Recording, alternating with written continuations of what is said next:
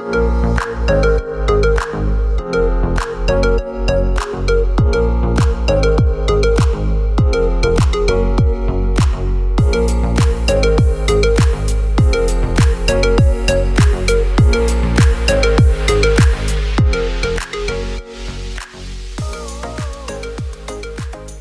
here today to talk about golf's longest day.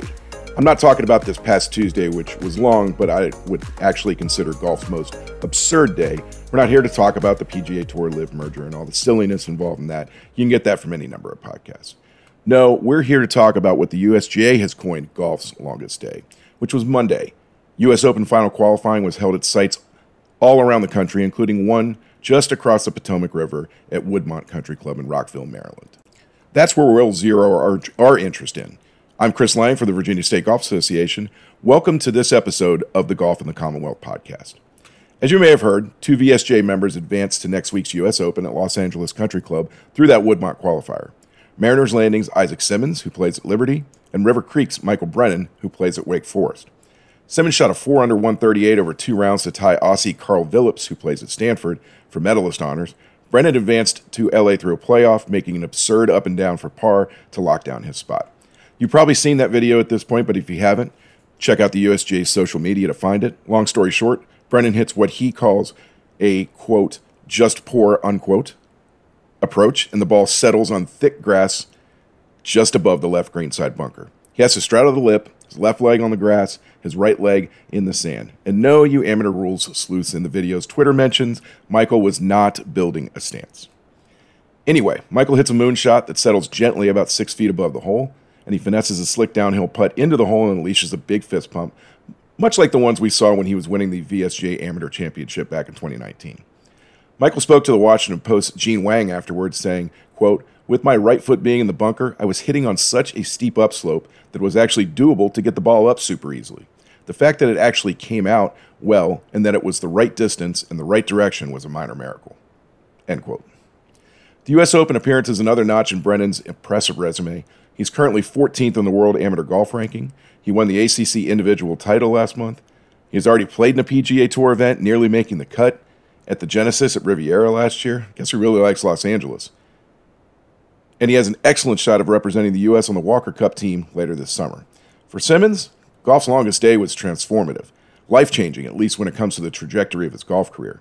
Simmons is currently 459th in the WAGR, and the U.S. Open qualification opens a ton of doors that were closed before. He's now exempted to the U.S. Amateur Championship. He's fielding calls from high level tournaments like the Western Amateur and the Southern, and more. I'll let Isaac speak for himself on this matter, as he's one of two guests that we have on this U.S. Open preview episode.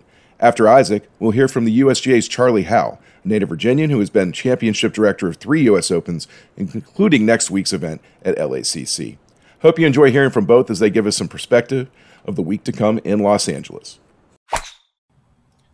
All right, we're here with Isaac Simmons, uh, qualified for the U.S. Open. I'm sure that's not uh, getting old yet, hearing that. No, it, it, I've heard a lot, but it sounds good every time I'm hearing it. Yeah. I mean, just t- take me through the feeling of that, the, the sense of accomplishment. I think I probably interviewed you for the first time, probably when you were like 11 or 12 years old, playing at the Fox Post or something like that in Lynchburg. And to, to be where you are today and have a chance to go tee it up at, at LA Country Club's got to be an amazing feeling. Yeah, it's been quite a journey, right? Um, but it's just cool to kind of, as I've gotten older and just played more golf, to continue to progress and kind of – you know, hit hit the hit the benchmarks. I guess you know, playing junior tournaments, then you get in a few elite tournaments, then college tournaments, and you know, and then U.S. Open's obviously probably the pinnacle of golf.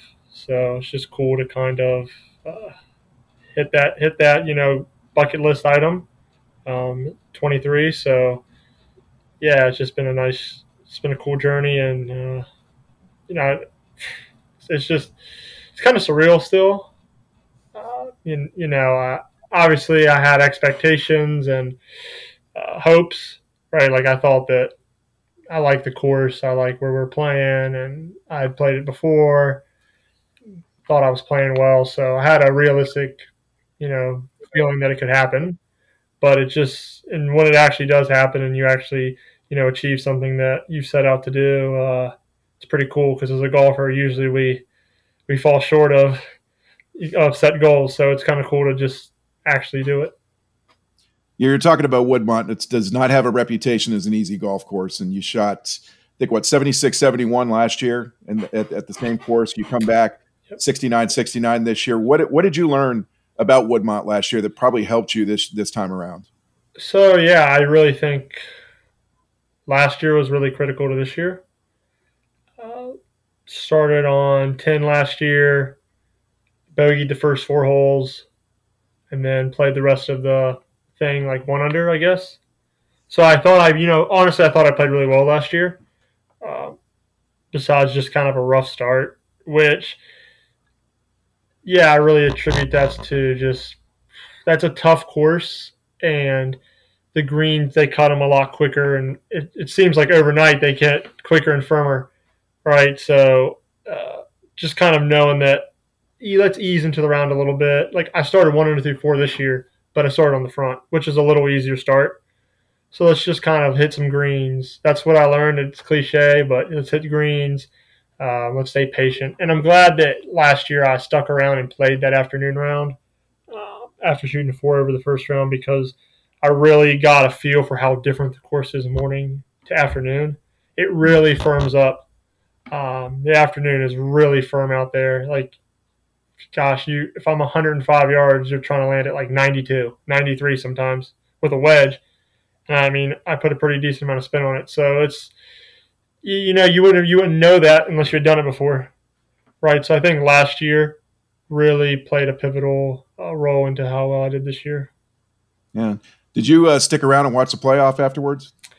So oh, I kind of watched them tee off, but I left. Uh, waited around, talked to Michael a little bit, just said like play well, and George same thing. Um, me and Karl actually played together in the qualifier we ended up being co-medalists. So we did a little media together. We had to do some interviews, um, some stuff for the USGA. By the time we did all of that, uh, they were teeing off.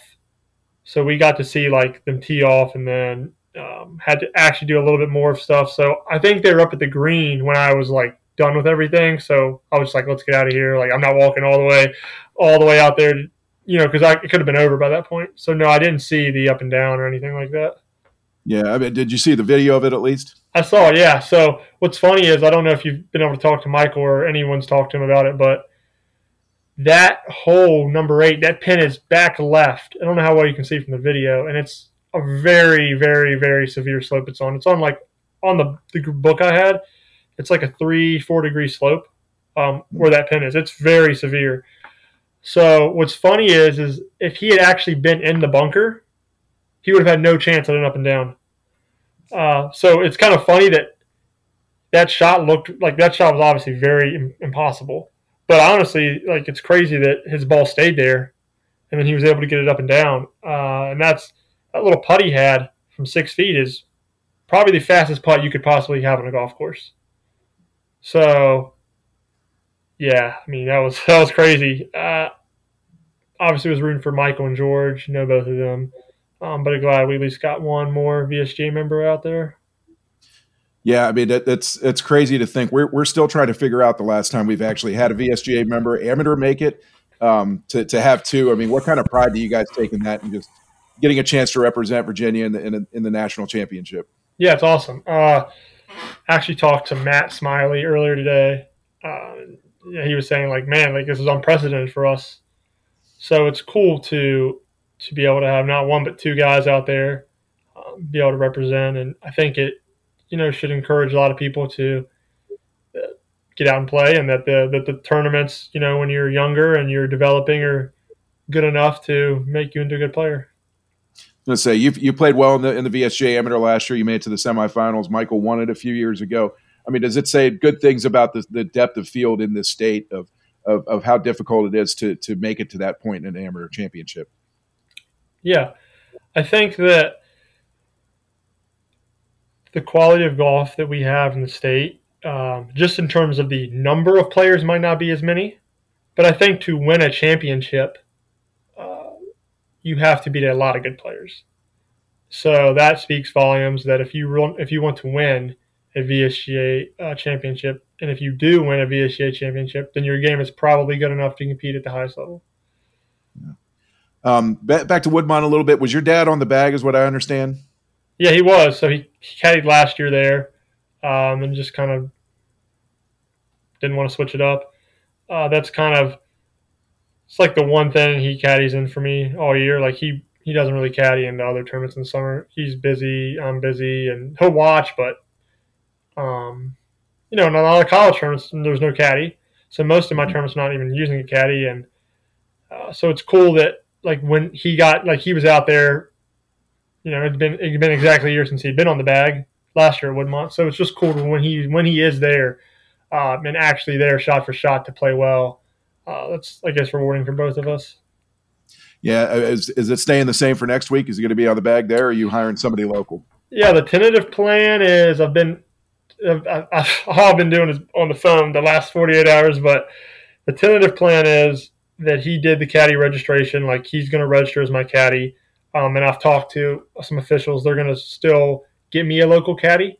So I'm definitely going to use someone from the course on Monday and Tuesday.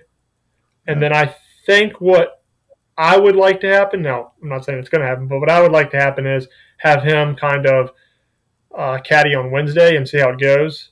See if he's comfortable with, with it. And if he is, then yeah, he'll probably be on the bag for the tournament. That's awesome, man. I mean, have you thought about just kind of the you're going to be out the same place playing with with Jon Rahm and Brooks Koepka and Jordan Spieth and Rory McIlroy, uh, things like that. I mean, that's a uh, obviously a huge step up in competition. I mean, what, what what kind of thought goes through your mind when you when you think about that?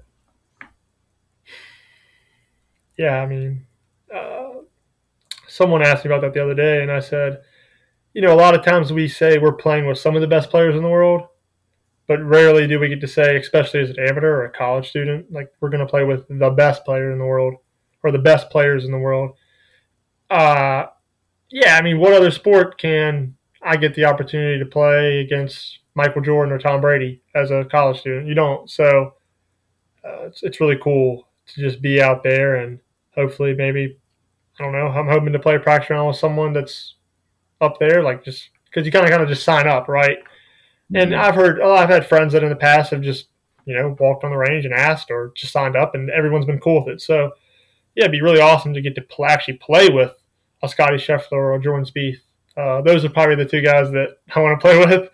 Um, but I, yeah, so it's just going to be awesome just to actually be in the same tournament. And not only is it just a golf tournament, but it's, it's the U.S. Open. Like, what else could you ask for? Yeah, for sure. Um, what are kind of your travel plans and practice plans for the week here? So I'm going to leave Sunday. I think we're flying out of Roanoke. Going to get to LA around three o'clock, something in that range. Not exactly sure, but something in there. And then don't know what I'm going to do when I get there. Might head out to the course and look at it a little bit. Uh, my coach, my college coach Jeff Thomas, he's actually on family vacation in Los Angeles right now. So he's going to just stay around. He'll be there when I get there. Um, so I'm sure we'll head out to the course, and it's probably not a bad idea after a five-hour plane ride to swing a few clubs and get loose. And then, yeah, probably take it pretty light on Sunday, and then I plan on you know getting out there Monday and Tuesday, and then Wednesday's up in the air. Like might play like nine or something. It's, it's going to be, you know, it's a lot of golf to play Monday, Tuesday, Wednesday, and then, you know, you're already tired before the tournament starts. So definitely plan on kind of going pretty heavy on Monday and Tuesday and maybe taking it a little lighter on Wednesday. Yeah. Um, you talked about Jeff Thomas a little bit and, and, and Liberty. Uh, do you take a lot of pride in being one of, one of the few local guys on that team? Um, I know that, that, that Jeff recruits pretty nationally, but um, you came in several years ago and you've really kind of played your way into form and and and uh, giving yourself a place on that team. Yeah, it's it's cool. I mean, um, I don't think anyone even's been from the state of Virginia on that team, and gosh, I don't know. Like, I can't remember the last person that's from Virginia on the team. Maybe six or seven years ago, besides myself. Uh, so yeah, it's it's cool, and we have a diverse group and uh, competitive group and it's it's been good prep for uh, moments like this. Um, college golf's a great great preparation. We play a lot of tough courses, a lot of tough conditions, uh, a lot of 36 hole days, a lot of days when we're tired and you just don't want to be out there, and you know, it gets like that sometimes. So it's a good it's good prep for uh, challenging conditions and like really good prep for the qualifier yesterday too. Yeah, not only that too, but there, obviously Liberty's been a program that's been in been in regionals, been in the top thirty nationally, playing with guys like Kieran Vincent, who's who's gone on to professional golf now. What has that done for your career? Just just learning from those guys, competing against those guys day in and day out. Yeah, so this was the first we've been to, we went to three national championships in a row. We did not make it this year, um, but we still had a pretty good team and guys like Kieran obviously uh, helped push the program forward. And we're trying to do the, the same thing now that he's gone. But yeah, yeah it's cool to see uh, to be able to play. You know, you're playing with a guy like that. You're with him at practice all the time, or you're playing with you know other other guys on team that have been professional, and just to know that yeah, they're good players, but you you can see what makes them um, successful. You can see their work ethic. He has a really tremendous work ethic, and that's what I probably the most the number one thing I learned from him is just how hard he works and how dedicated he is. Um, and that it will pay off. It might not pay off, you know, in six months. It might not even pay off in a year, but it, it will eventually. Um, and also just to know that, hey, we've played a lot of rounds together. He's beat me some. I beat him some, and like you can compete, right? and that's the thing that kind of gives you confidence uh, that you see you see friends and teammates be successful. You know that you can be just as as successful as they are. Is this a kind of a life changing thing for you in terms of your golf career, just to, to be able to play at this level? I know that the last year or so that you've stepped up some of your, your summer tournaments and things like that. And you've been playing with uh, playing better competition, but th- this obviously has got to be a, just a gigantic step to to to take this step. Yeah, it's really nice. Um, it's going to be even nicer if I can play better. So that's kind of what I'm focused on is um, trying to play well once I get there because you know th- there's a lot of nice things that come with getting into the U.S. Open, but there's going to be a lot of nice things that come with playing well in the U.S. Open.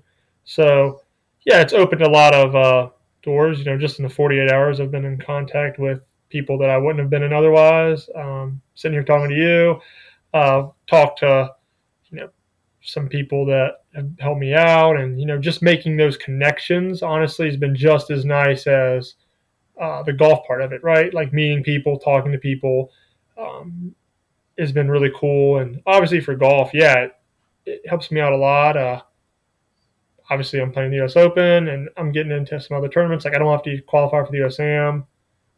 I can play in the Western Am, Southern Am. So those are tournaments that I was kind of on the the cusp of like maybe yes or no, kind of right there on the fence. But you know, now I don't have to worry about that now. So it's it, yeah, it's given me opportunities, right? Like I have to play well now that I've done this, but it's given me a couple of really good opportunities that if I can play well uh, in those events, that it's really gonna really gonna propel me. Yeah. What what has kind of gone well in the last maybe two or three years where your game has really improved? What that, that has allowed you allowed you to get into this position here? Yeah, so I just think that um, I was never someone that had a a sudden mo- breakout moment. Like I just didn't kind of show up and all of a sudden one day rip off three months in a row of winning. Or, but I, I've always thought that every year that I've played since I was probably nine years old, I started playing in you know VSGA and U- U.S. Kids and stuff like that. I just think I've gotten better every year. I think that the not only do I think that, but the but the scores and the data show it. Just better every year. Just continuing to work on deficiencies in my game. And I think what really switched a couple years ago was uh, the first year I was in college, I was sick and I had an injury and had a lot of health problems, and then obviously COVID. So I just think that um, competing kind of knocked me down in some of these tougher tournaments at first, but I realized like where I was falling short and what I needed to improve. And then I've just chipped away at that. And I think every year it's gotten better. I've spent a lot more time focused on my body, um, trying to get stronger, trying to prevent injuries.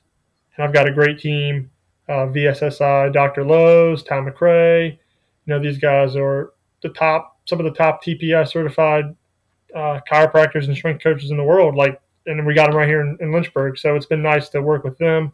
They've been really helpful. Um, I'm hitting the ball further, hitting the ball straighter, and I mean distance. I would I would honestly say a lot of it's distance. Um, I mean I've also I've, I've just gotten better just because I'm getting older and I'm getting more mature and I'm practicing more. But I've added probably you know 30 yards of distance off the tee since I came to college.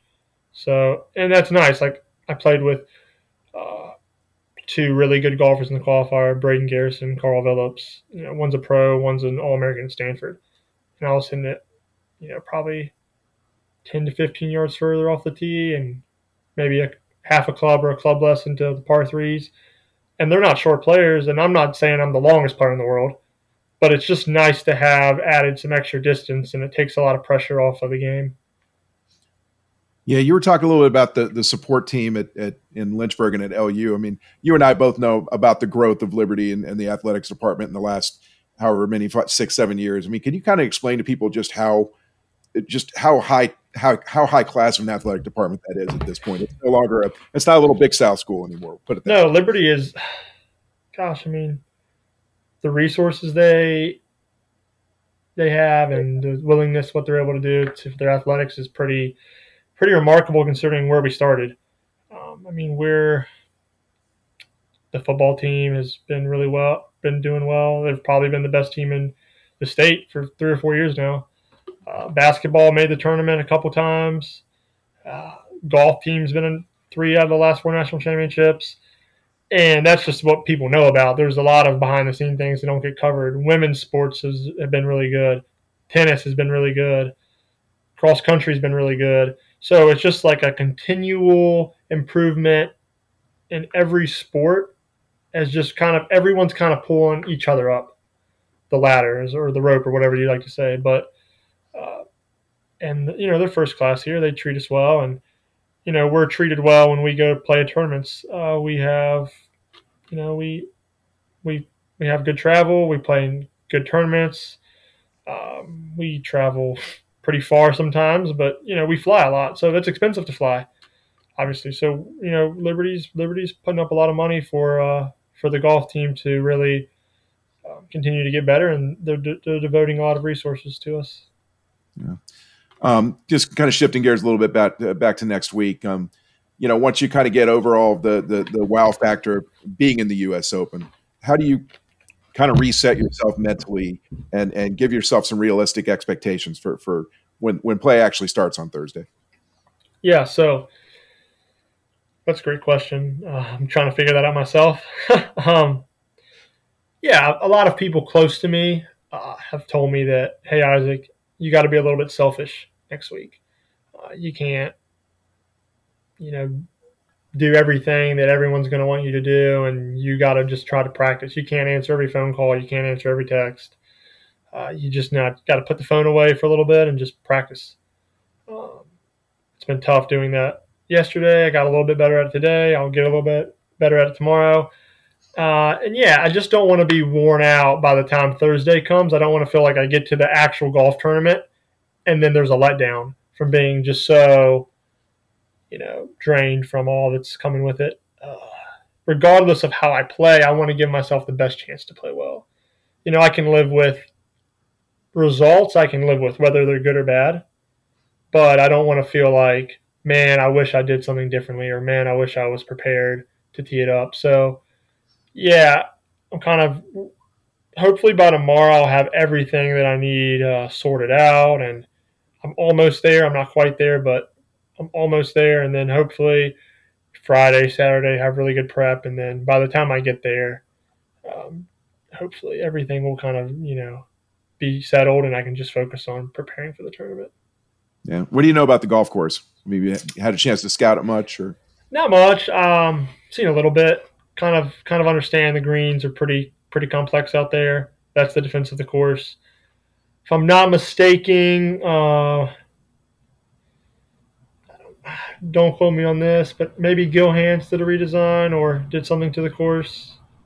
Sounds familiar. Only reason I say that's because I saw some things where he was commentating on the course, so made me kind of believe that he had something to do with it, but maybe not. But I saw some videos where he was talking about holes, uh, and it yeah, it sounds like a few holes have pretty wide fairways for U.S. Open, so it it doesn't seem like the Winged Foot or the Oakmont type of course. It seemed a little bit unique compared to those, but there's some challenging par threes.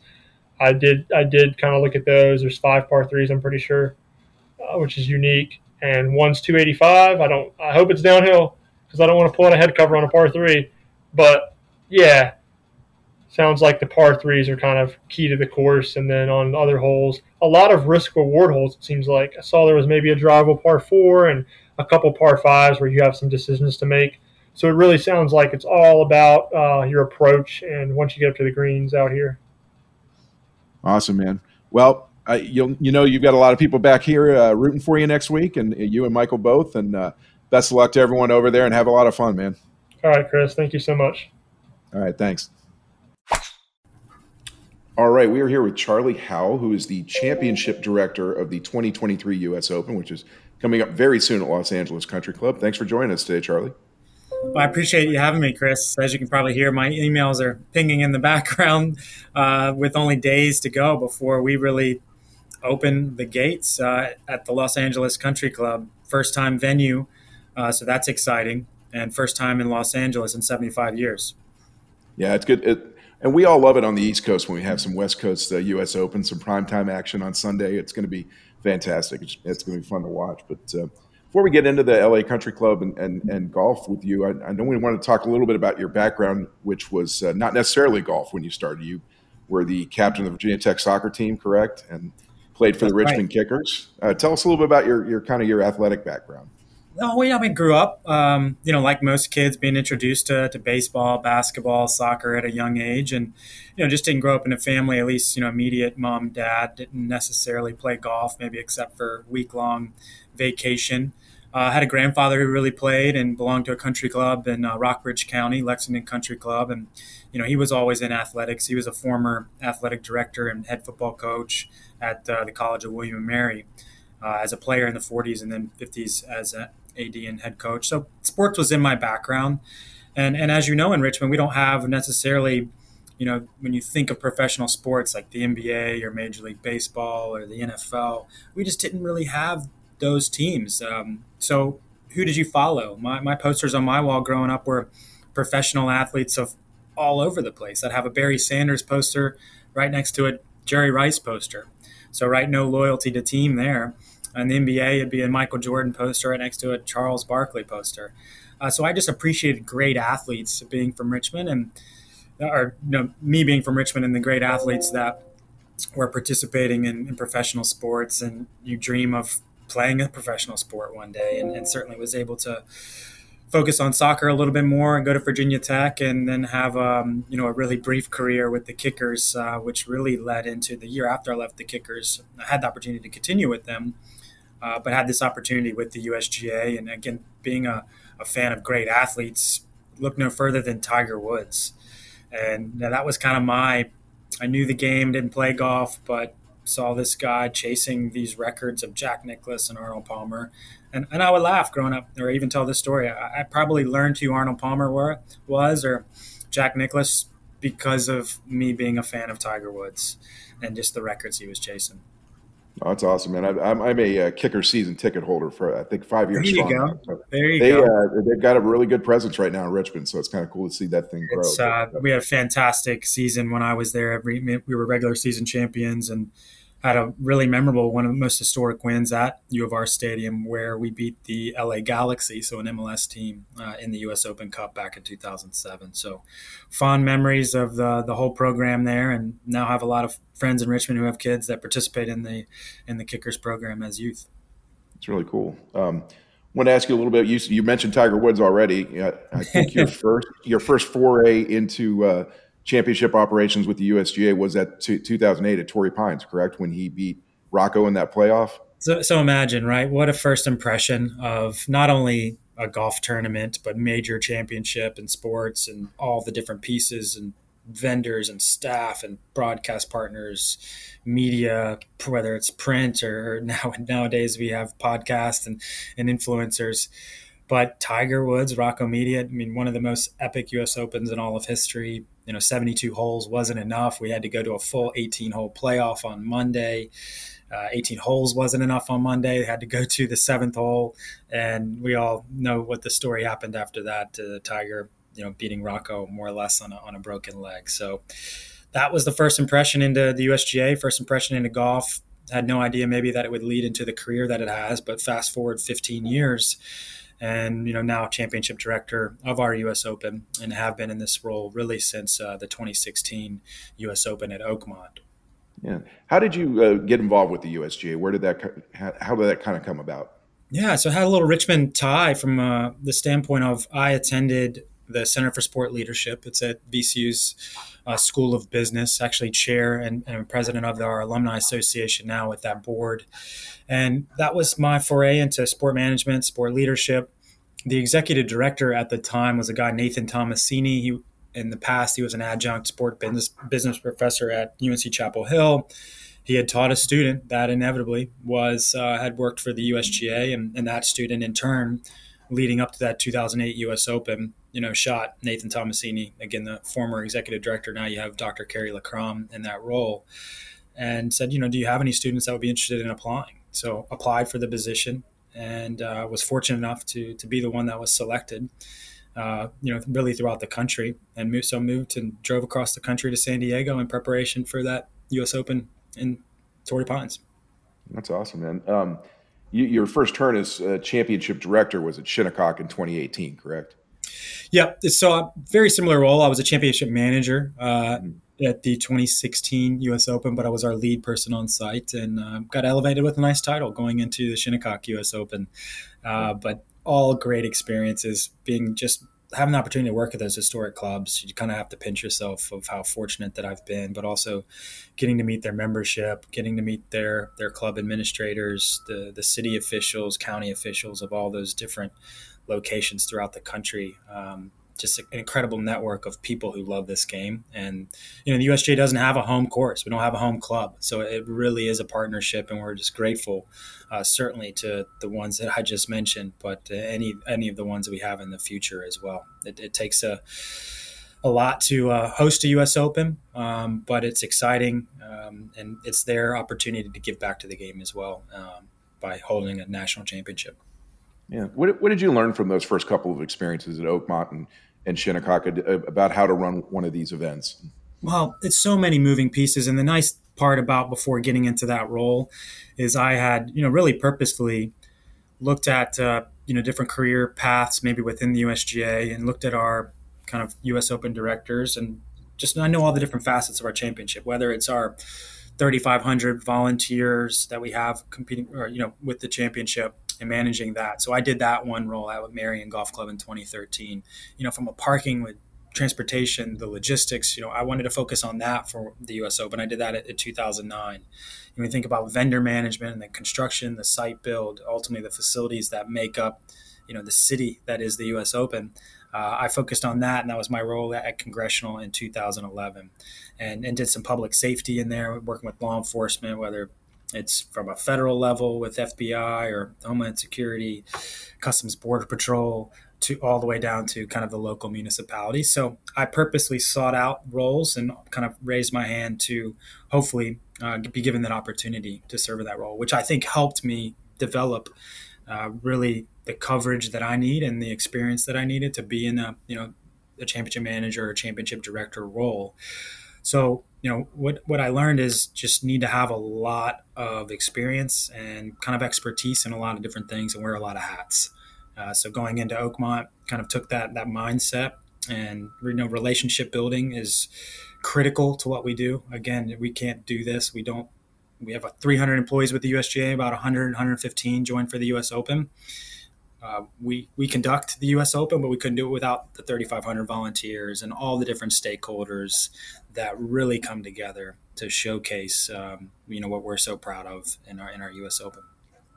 And you're out you're on site for uh, two years ahead of the event, essentially. I mean, what take us through what that looks like and what those two years to to prep essentially for one week is.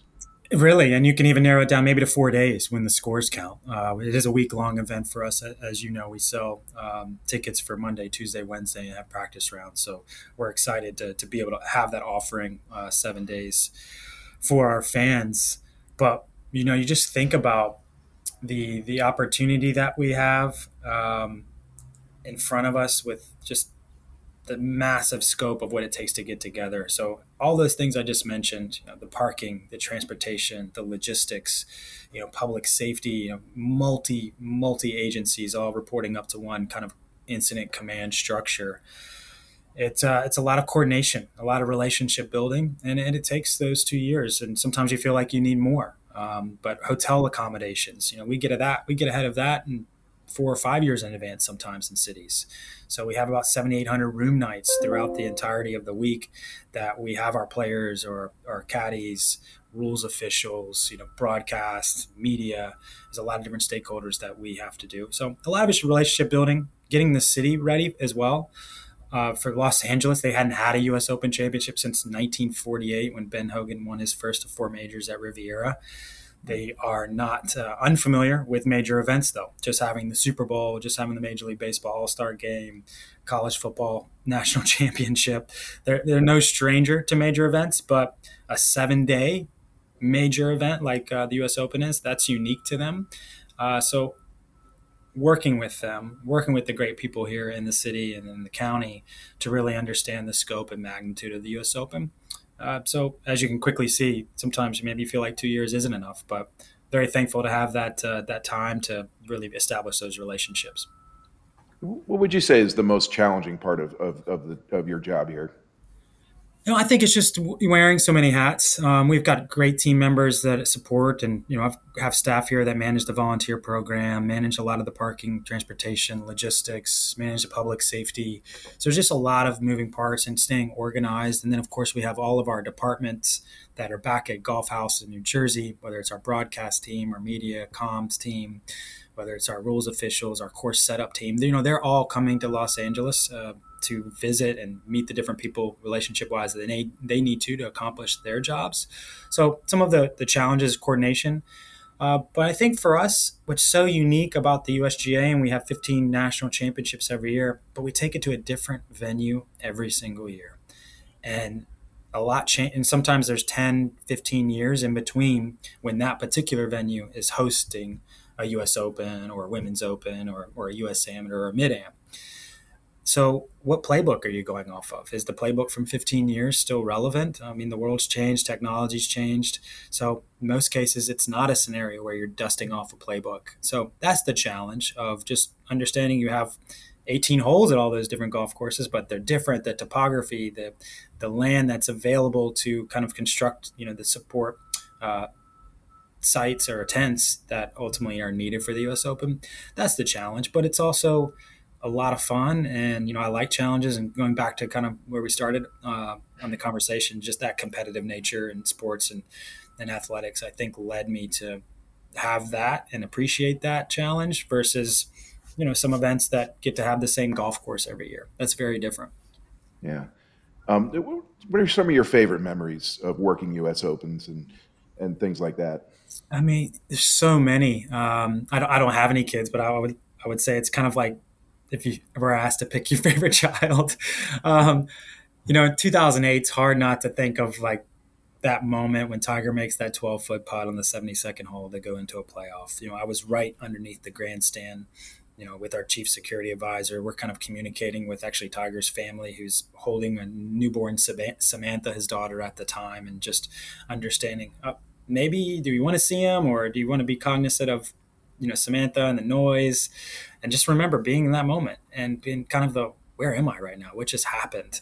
Uh, but you know, you fast forward to Merion Golf Club in 2013. You know, really the kind of golf media at the time was saying the U.S. Open had outgrown places like Merion Golf Club, those historic you know venues where you have the 1950 Ben Hogan's one iron, uh, but they hadn't had a U.S. Open since 1981, so 30 years or so had passed, and seeing that as a challenge of going, you know, we can have a, we can bring our U.S. Open back to these iconic venues. And, and I would argue that we're not at LACC without this success of being able to showcase, you know, a Merion Golf Club. That was in 2013. We signed the agreement here with the Los Angeles Country Club in 2014. So, you know, right there you can see, all right, we've proven it. We can go back to, and, and we're sometimes for the first time at LACC, but we can showcase and go to these wonderful, what we call cathedrals of the game. Uh, so Merion was incredibly special. And if you think about Oakmont, think about Shinnecock, Winged Foot was, you know, obviously a, a pandemic US, pandemic U.S. Open. We had to postpone that September with no fans. So, you know, we're going back in 2028, which we can't wait because we we want to have and give Winged Foot the the opportunity they deserve to have fans and be able to share their great golf course uh, with the world in person, albeit you know it was on television. Yeah, when you look back at that at that pandemic U.S. Open, how surreal was that whole experience of just being with all the best players of the world, not having anyone there outside of USGA officials really to, to see it and watch it? No, incredibly surreal, and you have to remember, uh, really the pandemic in the United States started or kind of maybe the epicenter, if you will, was uh, New Rochelle in Westchester County, which was like a four iron from Winged Foot. So the relationships uh, and the role that I had to serve, as well as several of our leadership, uh, the relationship with Westchester County Health, New York State Department of Health, things changing on a daily basis, like like everyone. And you know, the golf industry is a lot closer than it's ever been because of that relationship. We're all we were all in it together. I would say the sports industry. So we were having conversations with NASCAR, Major League Baseball of, hey, how do we navigate this? What is your health department saying? And, you know, how can we make it a, a safe to play or safe to attend? But it was different. Certainly, just being, you know, have, certainly having a mask on, but not having any fans and seeing our plans and all the protocols, procedures that we put in place to, to make sure everyone was safe uh, relative to testing. But it was unique. It was like planning for five U.S. Opens at once because we were being tasked with, all right, it's in June, full attendance. All right, we realize that might not be happening. If we had to postpone to December, is it still is it full attendance? Is it fifty percent attendance? Is it no attendance? Ten percent? And you know, in parallel, we've got all these different plans going, just waiting for the kind of trigger from the county or state of what stage we were in, and then we would pick up that plan. So it was, you know, so proud of what our organization did that year. So when you look at our trophy today, and we have 122 names on our U.S. Open trophy going back to 1895. You know, we didn't contest the U.S. Open during World War One. We didn't contest it, you know, during World War II for for obvious reasons for what was going on in the world at that time. I think it, we're proud to be able to have a 2022 name on that trophy in Bryson DeChambeau because it took a lot of efforts and, and a lot of support from New York State and Westchester County. Yeah, no doubt. Um, kind of pivoting back to, to Los Angeles Country Club, you've been out, out there for a couple of years. Tell us a little bit about the venue and the golf course and what we can, we can expect uh, next week. Well, next week it is going to be incredible. This golf course is George C. Thomas. You know, George C. Thomas also did Riviera and Bel Air, so just iconic golf courses. But the topography just really untouched since they moved to this site in, in 1921, even though they were founded in 1897 uh, but it's the Los Angeles Country Club, and I, I put emphasis on Los Angeles because it is in the heart of LA, where Beverly, the city of Beverly Hills borders us. But of those 122 U.S. Opens we've had previously, we haven't had a U.S. Open. I would say in the heart of a major city and the second most populated city at that. So you think of Merion, which I mentioned, it's just outside of Philadelphia. Mm-hmm. You think of the last year's U.S. Open at the Country Club in the town of Brookline. Again, not Boston, but Boston's nearby. Same with Oakmont Country Club in Pittsburgh. Great relationships with all those cities, but this one is right in the middle of the city, and I think that's what's so unique for being in the, the, the bigness of the U.S. Open and the entertainment and sports capital, really, I, I think, of the world. And here we are, smack dab in the middle of it. And, you know, the golf course is special. But what's unique is, and there's kind of a mystique to LACC, is how many people have actually been on property outside of members and, and their guests over the years. We've had three championships at LACC previously, but you'd have to go back to 2017, the Walker Cup, a 10 or a, a team event, uh, which is the you know the best amateur players in the U.S. versus the best amateur players from Great Britain and Ireland, as you know. But then you'd have to go to 1954 for the uh, U.S. Junior Amateur or 1930 for the Women's Amateur. So we have some history, some USGA history, but uh, certainly not a U.S. Open, and not having the eyeballs, uh, really the global golf world, and probably just even outside of golf. Um, looking forward to showing this and sharing this for the first time. What kind of player do you think this course favors? You know, it's a great question. I think some a player who really appreciates architecture and understands uh, the intent behind the architect and George C. Thomas's design. You know, it's not a golf course where you can just have your yardage dialed in and expect your ball to be at that yardage even if you hit it perfectly. You need to have control and an understanding of what happens to your golf ball after it lands. Uh, whether you know some of the wider fairways we've had in, in, U.S. Open history, but they won't play that way because the way they're canted or designed, so they're going to have to hit different cuts or fades like into fairways to to keep the ball in the fairway. So it has its kind of defenses in that manner. The uh, the player just I think someone who really does their homework, uh, but when have they had the opportunity? Because it's so unknown. There's not a PGA Tour event at this golf course we had about 20 players that came over during the week of the Genesis, which was uh, at Riviera, you know, so their annual PGA Tour event. So we had a few Monday, Tuesday come over early in the week and play and get a sneak peek, you know. But that golf course, uh, in, in, in its shape, is amazing 365 days of the year, but you know, probably wasn't playing as firm or as fast, and then different, different. You know, that was back in February and, and not in June. So we'll see how much homework they do on Monday, Tuesday, Wednesday. Take full advantage of those practice rounds. But yeah, to answer your question, I think just really understanding and having appreciation of architecture and uh, what happens to your golf ball. You know, needing to have complete control and use all 14 clubs in your bag.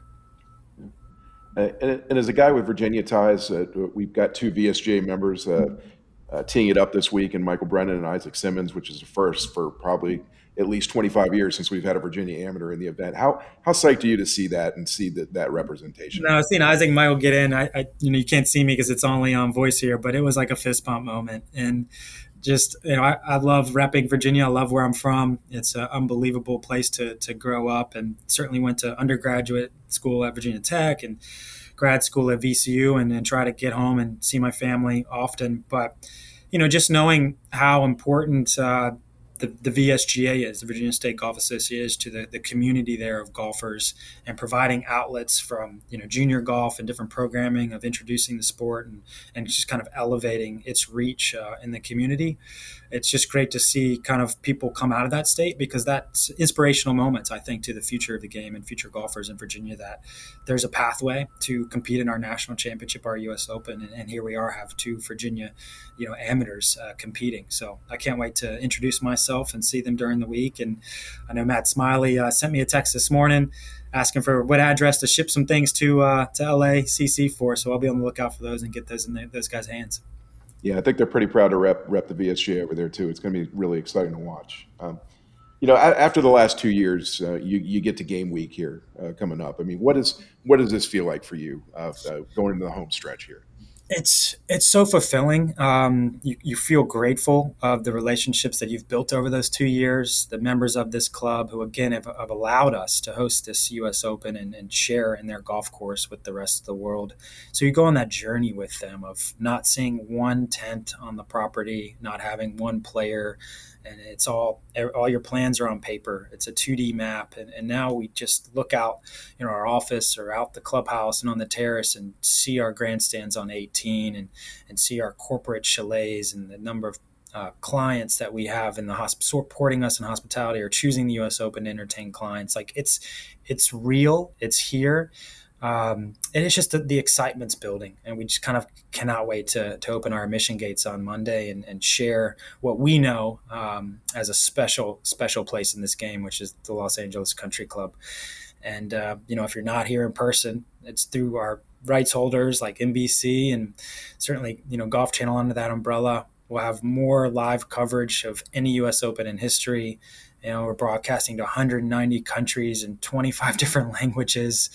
Uh, the online streaming, you know, it's it's just going to be spectacular and something that people haven't seen before. So it's just I know it. our team knows it, LACC knows it, and now that's the exciting part. We get to share that with the world, and uh, we know what our impact is on the game, to the community that plays host, but also just the inspirational moments that our champions provide, those on television and and those uh, you know picking up a club for the first time. Yeah. What's what's your next project after this? That's a good question. You know, I haven't even allowed myself to think about what's next. Um, I just get so into uh, or in in depth into the details here. Um, I'll come up for air when this is over on uh, maybe June 19th, uh, that Monday, and I'll start to think about, you know, maybe taking a vacation, going going back to Virginia, hopefully playing some golf myself. Uh, that's kind of one of the biggest misnomers of working kind of in the industry is you're busiest uh, during the nicest time of the year, uh, usually golf season. So I'll try to play as much golf as I can from July to October. Uh, hopefully spend a lot of that time in Virginia, seeing the family, and then back uh, in North Carolina where I have a home in Pinehurst. Well, that's great, man. We'll look forward to seeing you back here. And uh, this has been awesome. Thanks for joining us today, and good luck with everything next week for sure. I really appreciate it, Chris. Thanks for the time, opportunity to get on with you guys. Uh, you know, anything I can ever do for you, just please let me know. Thank you. Absolutely. Thanks, Charlie. All right. See ya. Take care. Great stuff there from both Isaac and Charlie, and we thank them both for taking a little time out of their very busy schedules to share their thoughts. I'm going to leave you with a few numbers to ponder in regards to the U.S. Open. There are 156 players in the field, but 84 earned their spots via exemption. So in reality, there were only 72 spots up for grabs during golf's longest day on Monday. The USGA accepted a record 10,187 entries for this year's US Open, so only 0.71% of players who teed it up on Monday made it to LA. To say that Simmons and Brennan are an elite company would be a massive understatement. Two Virginia amateurs have never competed in the same US Open, so history right there. Big shout out to Tyler Riggin at the USGA for this research, the last time a Virginia amateur competed in the U.S. Open came when Tom McKnight played at Pinehurst in 1999. Prior to that, it was Mark Lawrence Sr. in 1981, Lanny Wadkins in 1971, Vinnie Giles in 1970, Wayne Jackson in 1963, Deane Beman in 1962, George Bigham Jr. in 1954, W.C. Cunningham in 1939, Morton McCarthy in 1936, and Dick Lane in 1929. So enjoy this U.S. Open. It's an historic one when it comes to Virginia golf. That'll do it for this episode. Thanks for listening, and until next time, so long.